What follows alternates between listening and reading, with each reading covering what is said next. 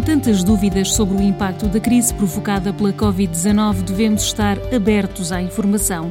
É preciso esclarecer, antecipar cenários e preparar o caminho para famílias e empresas. Carlos Andrade, economista-chefe do Novo Banco, lembra que a recessão em 2020 é garantida, mas está tudo em aberto. Há, obviamente, ainda muita incerteza, não é? O que sabemos é que a queda do PIB será forte na primeira metade do ano, em 2020, sobretudo no segundo trimestre.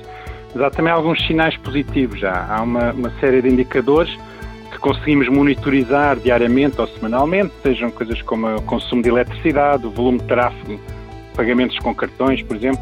Eh, estes indicadores parecem eh, sugerir já alguma estabilização ou, ou ligeira recuperação, uh, sugerindo que o ponto mais baixo deste ciclo poderá uh, ter ficado já para trás em abril.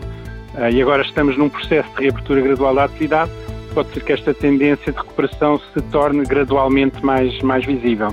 E o crescimento irá recuperar rapidamente, lentamente? Ah, bom, é evidente que enquanto não tivermos uma vacina, a atividade vai manter-se condicionada, não é? Mas, ah, historicamente, nós vemos que recessões provocadas por este tipo de eventos, seja catástrofes naturais ou epidemias, pandemias, tendem a ser mais curtas e a terem recuperações mais rápidas do que recessões mais normais, por razões mais, mais estruturais.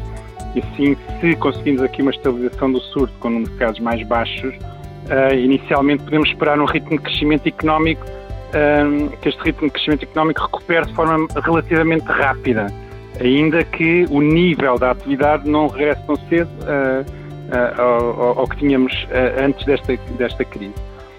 nós temos aqui alguma poupança forçada e despesas adiadas das famílias durante o período de confinamento que vão ser libertadas agora após esta uh, reabertura uh, gradual da economia.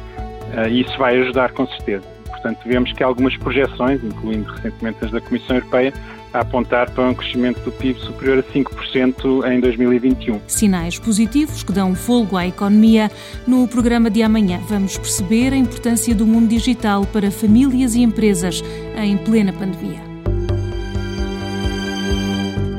Um programa da TSF e do Novo Banco que dá respostas que abrem portas. Um programa conduzido por Maria Miguel Cabo.